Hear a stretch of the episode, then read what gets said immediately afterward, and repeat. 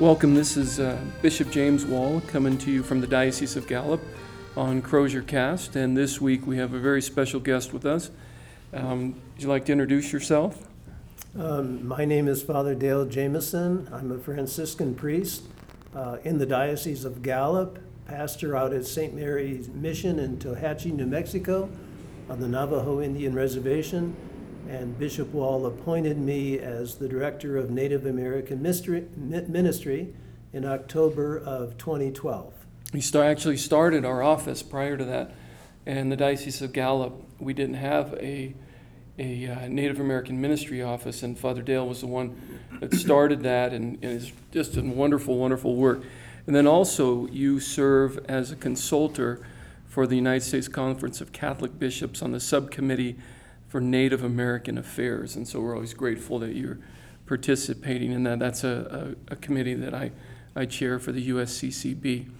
Well, this week we, we thought we'd talk about something that was very, very timely, and that is because this Saturday, on the 14th, we have the feast day. This is very, someone who's very special to us here in our diocese, and I think in the United States, North America, and that's St. Kateri Tekakwitha. And um, I thought it'd be perfect to have Father Dale come in here and for us to have a, a conversation about about Saint Kateri. So, Father, I'm going to put you on the spot, and I'm going to ask you, what can you tell us about Saint Kateri? Well, Saint Kateri Tekakwitha was a young Native American uh, Indian of the Algonquin and Mohawk tribes.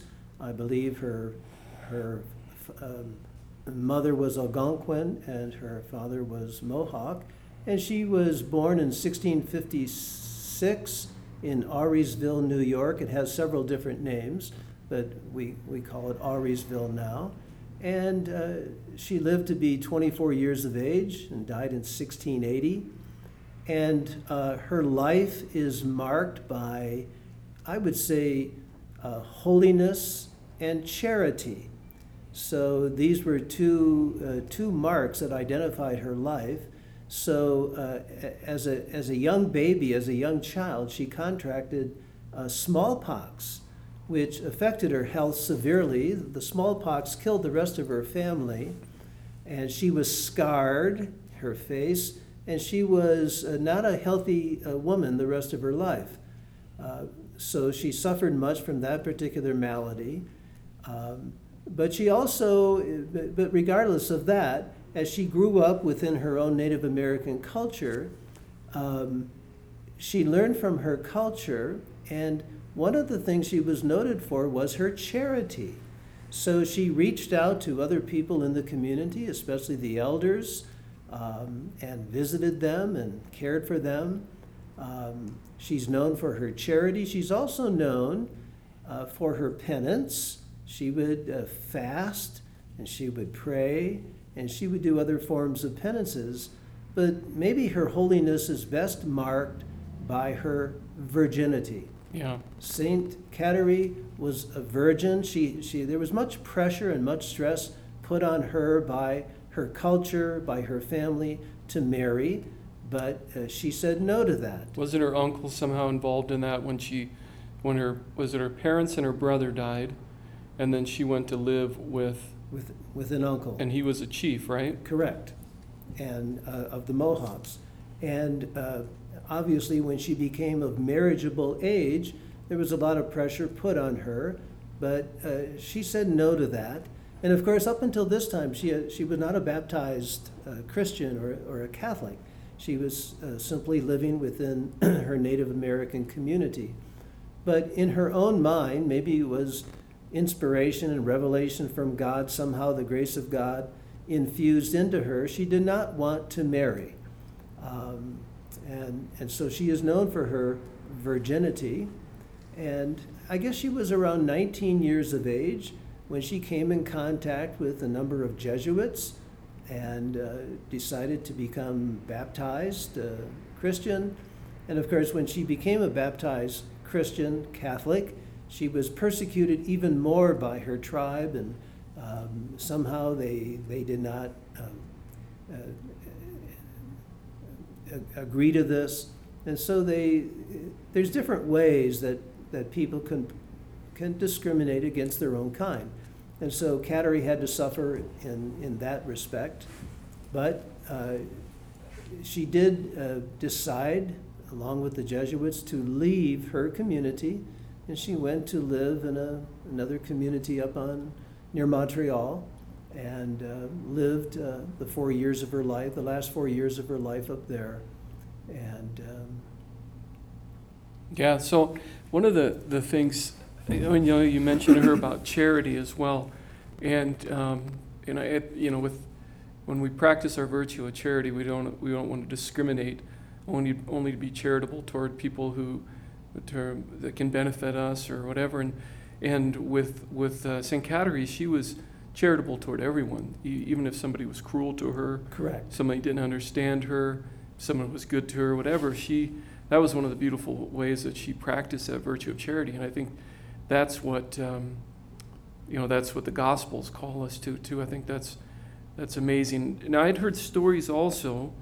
after she came into the faith about arriving early at the church and um, before, before the Mass would start. She had a great, great love for the Eucharist and even staying until after the last Mass. I mean, this is the days when you, you probably had numerous Masses because there was no concelebration.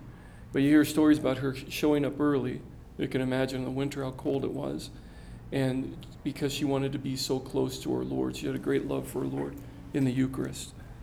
Yeah, so we could say, I think, that her own uh, Native American culture, of course, there's wonderful things in all cultures, but her own Native American culture taught her many wonderful things and, and got her on the path to holiness.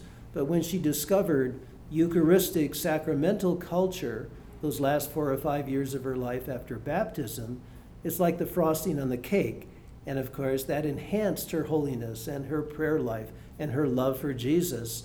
Um, and so showing up early at, at the church. But also, my understanding is she, she would use one day of the week, and I believe it was a Sunday, to totally fast. Yeah. She would not she would not eat any food on, on that day of the week. And of course, I think her own spiritual director had to admonish her to not do so many penances. Sure. She was she was doing so many penances, and her spiritual director advised her not to do as many. Um, but that was Saint Catherine, and of course, uh, she did, as I say, a, a wonderful prayer life and charity. So I know Bishop Olmsted made that. I can still remember one of his homilies on the feast of Saint Catherine down in Phoenix. He talked about the horizontal outreach that Kateri had Sure. in terms of her charity and helping people and, and visiting people and, and so on and so forth. But she also had this vertical dimension, this holiness with God, with her Eucharistic life, her prayer life, uh, her sacramental life. And so the two go hand in hand. And the two together is what made Kateri a saint Sure. uh, the horizontal and the vertical, and, and of course, the, her virginity as, as an external expression of her holiness. That you, you mentioned that great homily by uh, Bishop Olmsted. So uh, Father Dale and I both served. I was a priest of the Diocese of Phoenix, and Father Dale served in the Diocese of Phoenix. So he and I have known each other for quite some time. But that uh, one of the symbols, one of the images we usually see Saint Catherine with, is that cross. You know, the the horizontal and the vertical, and you see that beautifully expressed in her life. You know, through her charity and through her prayer life with with our Lord. Um, she she also was she was a member of a particular clan, right? And I think that's one of the images that we see her with all the time. We see a turtle, Yes. and you'll see that uh, depicted in, in the images of her. So she was a part of the turtle clan. We we see that uh, throughout Christianity iconography, um, different symbols or signs that are associated with the person that expresses a particular aspect. And um, I think with the turtle, this shows that she was part of a tribe. She was part of a, a Native American peoples, and and um, I think that's kind of a, one of the neat things that we'll see incorporated into Christian art with, with her. So you'll see a symbol of a cross. You'll see a symbol of uh, the uh, the turtle because of her, her, her, her clan. You'll see images like the rosary. She had a great love for the rosary. Uh, different different things like that. So I think that's that's important. Now, th- this week here in the, the Diocese of Gallup, which, by the way, has the highest percentage of Native American peoples of any diocese in the United States. And so that's why she's so important to us, as well as I think she's important to many dioceses throughout North America. But this week in the diocese, um, we will have our St. Kateri um, uh, Mass, right? And we'll have that on her feast day. You want to talk a little bit about that? And that was something that, that really uh, picked up speed when Father Dale came on and started our, our Native American office. Um, so every year we try to have an annual diocesan celebration of St. Kateri Tekakwitha. And so this will be the fourth or fifth consecutive year. And it will be this coming Saturday, July the 14th, at Sacred Heart Cathedral at 11 a.m. in the morning with Bishop Wall presiding. And hopefully a number of concelebrating priests and a couple of hundred people in attendance, mostly Native American. Uh, so we've had this the last four or five years.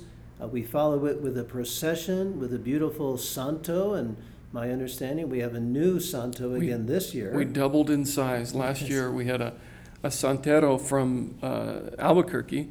Carlos Otero did a beautiful image of St. Kateri, and she's got, uh, she has moccasins, and she's got silver and turquoise, and just absolutely beautiful. And I think he even incorporated the turtle somewhere in, in, in the image. And, and so this year, um, he had made one that was about twice the size. And so uh, Southwest Indian Foundation, our director, uh, Mr. Bill McCarthy, was able to uh, uh, work out a trade. And so we, we're going to have one that's twice the size. So I'll go ahead and bless that one again this year, which is pretty exciting. So we'll have the Mass. Followed by a procession with the new santo to the family center. Uh, in the past, we've had different Native American communities uh, process with the santo. This year, we will have the St. Kateri Youth Circle from Tohatchi carrying uh, the santo. Um, in years past, we've had uh, Caris, Laguna Caris Pueblo people chanting and drumming. They're not uh, able to make it this year, so we have Navajo medicine man and, and a group to uh, sing for the procession. And we all process to the shrine that's set up in the family center, the hall. And uh, Bishop Wall will uh, bless the new Santo first, and then the Navajo medicine man will uh, bless the Santo second, along with some chant. And I think they're going to sing the Gloria in Navajo. Um, in years past, we always had the Laguna uh, uh, Eagle Dancers Mhm. uh, honor St. Kateri Tekakwitha, but they were not able to make it this year. So we'll do all of that, and then we will end the little ceremony with a, a prayer card, a prayer to St. Kateri Tekakwitha, but also a second prayer card for the canonization of Nicholas Black Elk. So here is a man from um, the Diocese of Rapid City, South Dakota, that is being uh, promoted for canonization. So we pray for his canonization, and then afterwards, the Kateri circles of the diocese have worked together to, to cook a meal of traditional Indian food and fry bread and watermelon for everybody in attendance. Yeah, every time we get together, there's always food. You can't get together at, at any of the, the pueblos or reservations and um, and not have food. It's always a, it's it's a great way to to to uh, I think to grow in in uh, our fraternity with one another. But no, it's it's this is an exciting day for us, and what we try to do is we try to do it on her feast day. I think in the past we'd try to do it on a weekend, but it just didn't seem to work. But uh, I think in the Native American cultures, they understand the feast day happening on the feast day because throughout our diocese, um, especially on the Pueblos, when they have their particular feast day, they don't move it to another weekend. It will, if it lands on a Tuesday, everything stops, no school, no work. Um, first thing it starts is with a mass procession, similar to what we're doing, but on a much bigger scale. Very traditional people, and they stick to traditional dates. Yeah, so that's, and, and, and I love that. I love the fact that we don't move it, that it's, that on her feast day. And so that's exciting. So anybody who's listening to it, you're, you're, you're welcome to join us. It's a great day, and it's a great, great day we can grow in our devotion to St. Kateri and through her intercession grow in our love for our Lord and for His church. Um, and then, and then the following week, there's there's something else that, that's coming up on a national scale, and that's the uh, Tekakwitha Conference. And this year it's in uh, Tacoma, right? Correct. So the Archdiocese of Seattle. And um, and so maybe you want to talk about that, or maybe even talk about your involvement or how long you've been going to the Tekakwitha Conference. Well, the National Putting you on Tech- the spot and making you tell your age when I say Right. stuff like that. Right. Well, the Tekakwitha Conference is 77 years of age, so I was not there at the first one. um, but uh, the week after the, the Tekakwitha Feast on the 14th of July is always the National Tekakwitha Conference. And it, it, it goes to different cities around uh, the United States so that it can facilitate some of the local people so they don't have to travel too far. This year, as you say, Bishop, it's in Tacoma, Washington the Archdiocese of Seattle, and uh, that would be from July the 18th to the 22nd. There's about 600 to 750 Native Americans from North America, United States, and Canada, and they attend. A lot of the people come to see their old friends, but there is uh, things of substance that take place at the conference. There's always keynote addresses. There's always workshops on, on, on different uh, topics certainly the liturgies with the bishops presiding and their homilies, a chance for prayer services and sunrise services and powwows and penance and healing services with bishops and priests hearing confessions. And so it's a number of, you know, liturgical, educational, inspirational, prayerful uh, moments for three and a half days. And the, and, and the people seem to enjoy it very, very much. Originally, the conference was designed to pray for the canoniz- canonization of St. Kateri Tekakwitha. Well, that happened. That happened in, in, in October the 21st of 2012, and I was fortunate enough to be there. I know Bishop Wall was The there two too. of us were there. It was a We great day. it. Uh, But now I think the conference is moving over to not only the keynotes and the, the workshops and the like, but praying for vocations to religious life and the priesthood, especially from the Native American communities. So that seems to be one of the, the main priorities now of the Tekakwitha Conference in their prayers. Sure, I think that's key too to understand that everybody has a vocation. You know, we it kind of flows from our, our, our baptismal call, and everyone has a vocation, a particular vocation to come to understand and know that. You know, whether it could be to marriage, whether it could be a religious life, whether it could be as a priest, um, whatever the case is. And so I think that's one of the things that we're we talk about quite a bit. And you think about our Lord's words when it says, he said they, he looks at them, his heart was moved with pity because they were like sheep without a shepherd. And then what does he say? He says, beg the harvest master. In other words, pray. Pray to God to send laborers into the vineyard. So I think that's, that's something that's also very, very uh, important. And as you mentioned, we were, we were both at the, uh, at the canonization for St. Kateri. And I remember at our ad limina visit, which is every five years, the a diocese, a bishop is to go to Rome, meet with the Holy Father, and give an account of his diocese. And I remember when we were meeting with Saint or Pope Benedict, and I had we each had one little thing to say, all the bishops, and I mentioned to him how excited we were here in our diocese, and the Native American peoples were so grateful for the canonization of Saint Kateri, and he uh, he really lit up when when I said that. And he actually engaged me a little bit on that, and I knew that he, he loves the saints. He has a, a particular love and devotion to the saints, and I knew that. But I was wanted to thank him for that, and and uh, and then it was really exciting for us to be there, and not have to say blessed anymore. It seemed like we said blessed Kateri or Kateri forever. It was really exciting for him to announce for the first time when he called her saint. That was a great day, and uh, I think I think the people coming there were like five or six, but the people coming for her canonization. There, I mean, I think we outnumbered everybody. It was it was pretty amazing. Well, I can tell you, Bishop, as all of the Native Americans were walking down the streets dressed in their traditional attire and regalia, the Roman people who have seen so many tourists in their, their city took note of this. They, it's like they all stopped drinking their cup of coffee just to look. Yeah. They'd never seen anything quite like it. It was, and yeah. it was it was outstanding. But I think we both know that the canonization of Saint Kateri maybe open the floodgates here for uh, the canonization of other Native Americans.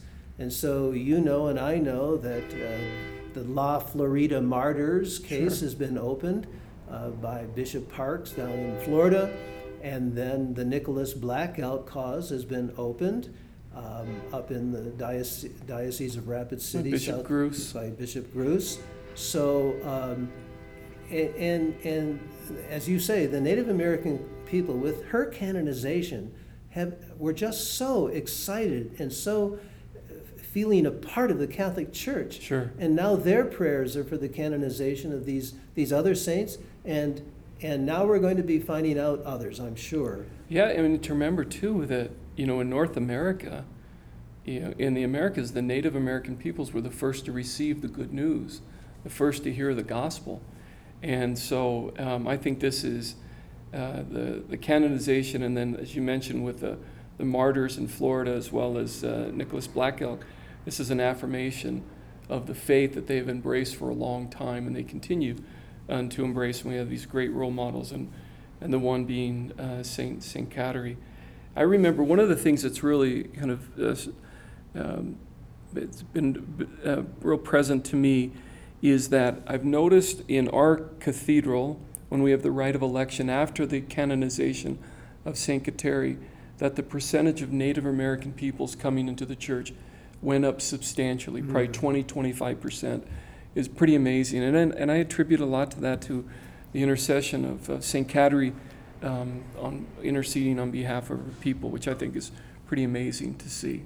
So if, as we kind of wind up or come to a conclusion, um, why don't uh, I ask Father Dale uh, if there's one thing that he could say, looking at the life of Saint Kateri, that um, that really attracts, um, what really attracts you to her, a particular devotion. What would that one, that one aspect of her life be? Well, you are putting me on the spot there, Bishop. Uh, again, I, I'm going to answer it this way, and and I have addressed this uh, to a, a lot of youth. But again, something from Bishop Olmsted's homily years ago about Saint Catherine's virginity Yeah. and that in the world today, virginity is not a very popular thing. It's, it's put down by secular media and the, the mainstream United States, and pornography makes fun of, of virginity, of males or female virginity, and the like. So, one, one of the points that Bishop Olmsted was making is that virginity is eschatological. It gives us a glimpse of what we're all going to be in heaven brides of Christ. Sure. And so, even on, on this earth, you know, people marry, but with death, till death do us part. The marriage bond is broken. They're free to marry again, or if it's at their death and we go to heaven, we become uh, virgins for the, the bridegroom. And so, eschatologically speaking, virginity on this side of life is what we're going to be eternally on the other side of life. And so it gives us a glimpse of what heaven is going to be like, in the same way that a Sunday Eucharist around the table of the Lord in our churches is a glimpse of the eternal high fe- uh, feast in heaven with Christ the high priest around the Eucharistic table. Many things on this earth give us a glimpse of what really is happening Sure. in heaven. Sure, and what we should we should aspire to. I think that's that's a great great point. Yeah, and, and as you mentioned too, um, it's it's being downplayed in our society and world. Ultimately, we know who's behind that because God's plan is for us to live uh, you know chaste lives, and so when we're not, we know ultimately the evil one's behind that. So the thing that stands out to me most for her, and this goes back to um, one of my professors in the seminary. He used to always sum everything up by saying, Gentlemen, it always comes back to the cross. And in my coat of arms, I have three forms of the cross, one being the Tau cross for the Franciscans. And, um, and that would be that, that great love that she had for the cross, and that's why she's always she's uh, always pictured with a, or many times pictured with a cross, and that just that great love for our Lord, our love for our Lord and His passion, and understanding that ultimately that leads us to to eternal life. So, uh, Father Dale, thanks for, for joining us this week on our Crozier cast. Looking forward to uh, celebrating Mass with you this weekend and then also being in attendance with you at the Tekakwitha Conference. And so, thank you for uh, joining us this week, and uh, uh, please make sure to tune in next week for Crozier Cast. God bless.